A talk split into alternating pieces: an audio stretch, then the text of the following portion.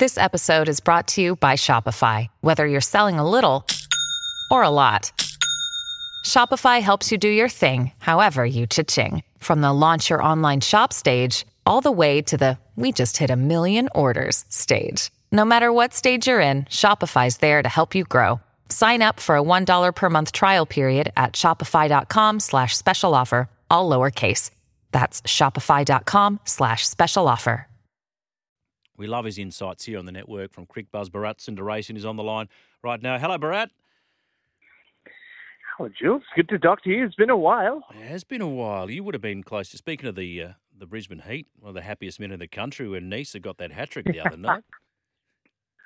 I was, I was. I mean, uh, it's. Uh, but look, that's the greatness of the man, right? He didn't even realize he took a hat trick. I mean, that's why we all love him. I mean, I don't know about we all, but I certainly do. And uh, no, I mean, the Neserites, the number of them are spreading around the country. Uh, I am sure you saw that clip of him uh, in Canberra when a lot of people uh, brought a lot of uh, you know hoardings for him when he played against the West Indies. So yeah, up, up and away the Neser Army. But what a moment for him, and uh, and uh, and that's where the TV stopped. Like I did not see the six that everybody's talking about that Andre Russell hit off his bowling.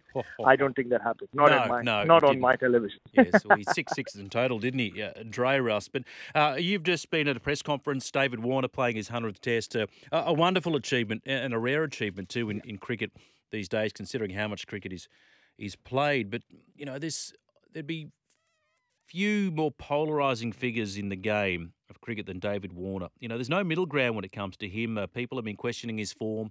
You know, some are still saying a, life ban should suffice. Others are saying he should lift it. But uh, what was the mood that you got? Uh, does he seem, do you think, from how he spoke, to, to be in a good headspace ahead of his 100th match?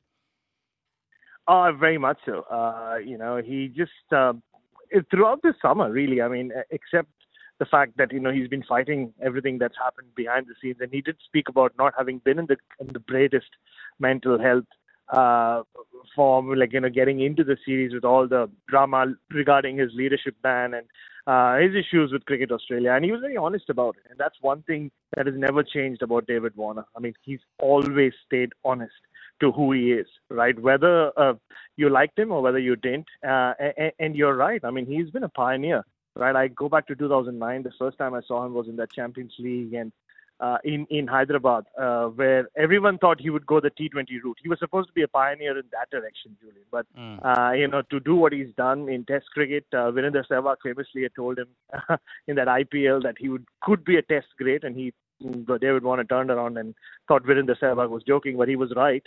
And uh, yeah, just uh, Warner was in, uh, speaking about you know just be the Christmas spirit. He was hoping Santa Claus would come tonight. He, that's the kind of mood he was in. Yeah. Uh, and uh, he, he spoke about being in the right headspace and just about even with his batting, he feels that he's batting really well. And I agree with him. He's looked so good in the net. It's just that uh, he's going through this period where you know every time he edges a ball or every time he gets an inside edge, he seems to get out. He's a notoriously unlucky cricketer. I know they've crunched the data on this in terms of how many catches are taken off his batting, and, and they always seem to be taken off Warner's blade. You know, and Marnus, they say, is the opposite. You know, some say you, you uh-huh. make your own fortune, but, you know, we read in the newspapers the other day, the batting coach Trent Woodhill said, I've looked at him closely. The footwork looks good, the eye looks good. And, you know, you only ever really one knock away from a return to form. But I guess the question there is it's been a couple of years since he scored 100. You know, his test average dropped below 46. But I mean, you get to 100 test matches, Bharat, 24 test hundreds. You have credits in the bank. How many more credits in the bank do you think he has? Does he have till Sydney and then all bets are off? Um, you would think so, considering uh, the the lean run of form, which has kind of continued on for a while throughout the year, right? He's averaged what 20 with the back. Uh, but I keep going back to the same thing. I mean, when you do go on those difficult tours of India and England, regardless of what David Warner's numbers are there in recent times, does your team look look stronger with Warner in there, or does your team look stronger without Warner in there? I would still think the selectors and Pat Cummins would feel they would want to go on those tough tours with with him in there because he's he is that kind of character as well, right? Um, he's when his back's against the wall, he always comes back with uh, something stronger, and uh, that's pretty much you look proving people wrong that I've always said should be David Warner. I mean, one of the one of the books should have that title at least. Uh, I'm sure there'll be a few that'll come out over- in the next few next few years. Uh, and and I think uh, you'd back him. You'd still back him to do that. And I think he's just away, one big score away mm. from getting into that zone again. And I think the runs will flow. The pressure on Matt Page, a curator, to produce a, a test-worthy pitch. You know, it's funny. There's, you know, people look at a result on paper. If they see it only goes two or three days, immediately the they leap to this conclusion that somehow the pitch has something to blame without actually looking at the quality of the bowling or the mm. batting. And not to say that what we saw at the Gabba uh, was a top quality test pitch because it was far from that. I didn't think it was quite as bad as, as some had made it out. But I mean, you cast your mind back to the Ashes 2017, what a pancake that was. Uh, didn't change characteristics. Mm. The last year, three days. You know, what can we anticipate from this strip? Um, I think uh, that's one thing Warner touched upon as well because he did have a long chat with Matt Page, and uh, what they spoke about apparently was about uh, this firming up a lot more. There has been a lot of sun on it, unlike what we saw at the Gabba. Mm. The Queensland sun didn't show up that the way we expected to. Uh, so what was looking like a softish surface yesterday, with the batting consultant of the South African team referred to, already seems to have uh, turned into a firmer surface. So, it, it, from where I see, it doesn't look a lot like the pitch we saw last year, where even before the test, you kind of had a feeling that this could be tough to bat on.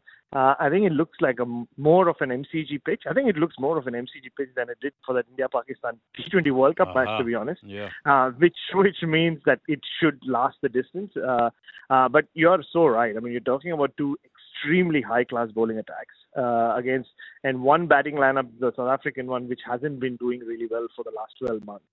Um, and another one where uh, you know two guys are on fire, uh, three guys I should say, Marnus, Steve Smith, and Travis Head. Uh, but yeah, I mean David Warner is the only one who hasn't really fired, and uh, that has kind of you know had had a bearing on how people have been looking at this Australian batting lineup. Uh, you mentioned the bowling lineups. Of course, it's testament to how strong Australia's bowling depth is when you know Michael Neser is the fifth option you know, and it, it, it's funny. I'm not sure. Even a year ago, many would have had the discussion that if Josh Hazlewood's fit, is he an automatic uh, selection? Normally, you'd say yes, but for Melbourne, of course, uh, coming back from injury, I, I, just wonder if they give him an extra test and persist with Boland, who who debuted so magnificently one year ago.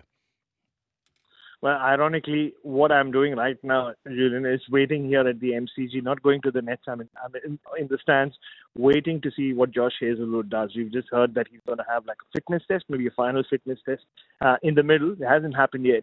Uh, so I think, unlike last summer, I think they jumped on it. The, the, medical team and the physios jumped on it a lot earlier with Josh Hazlewood when he did start feeling a little sore after his bowl in the net in Adelaide uh, the day before the the second test against the West Indies, uh, so that we don't see a repeat of last summer where he missed the entire summer. Yeah. Uh, right. He just played one test match. And, and so I think they're still keen on, you know, bringing him back if he is fit.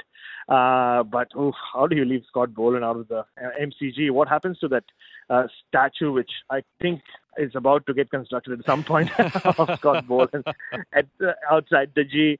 Uh, but no, I think they they're very pretty steadfast in like you know the mm. pecking order, if that makes sense in terms of the fast bowling. But you're right. I mean, Michael Neser, the fifth choice. Jhye Richardson's back fit again.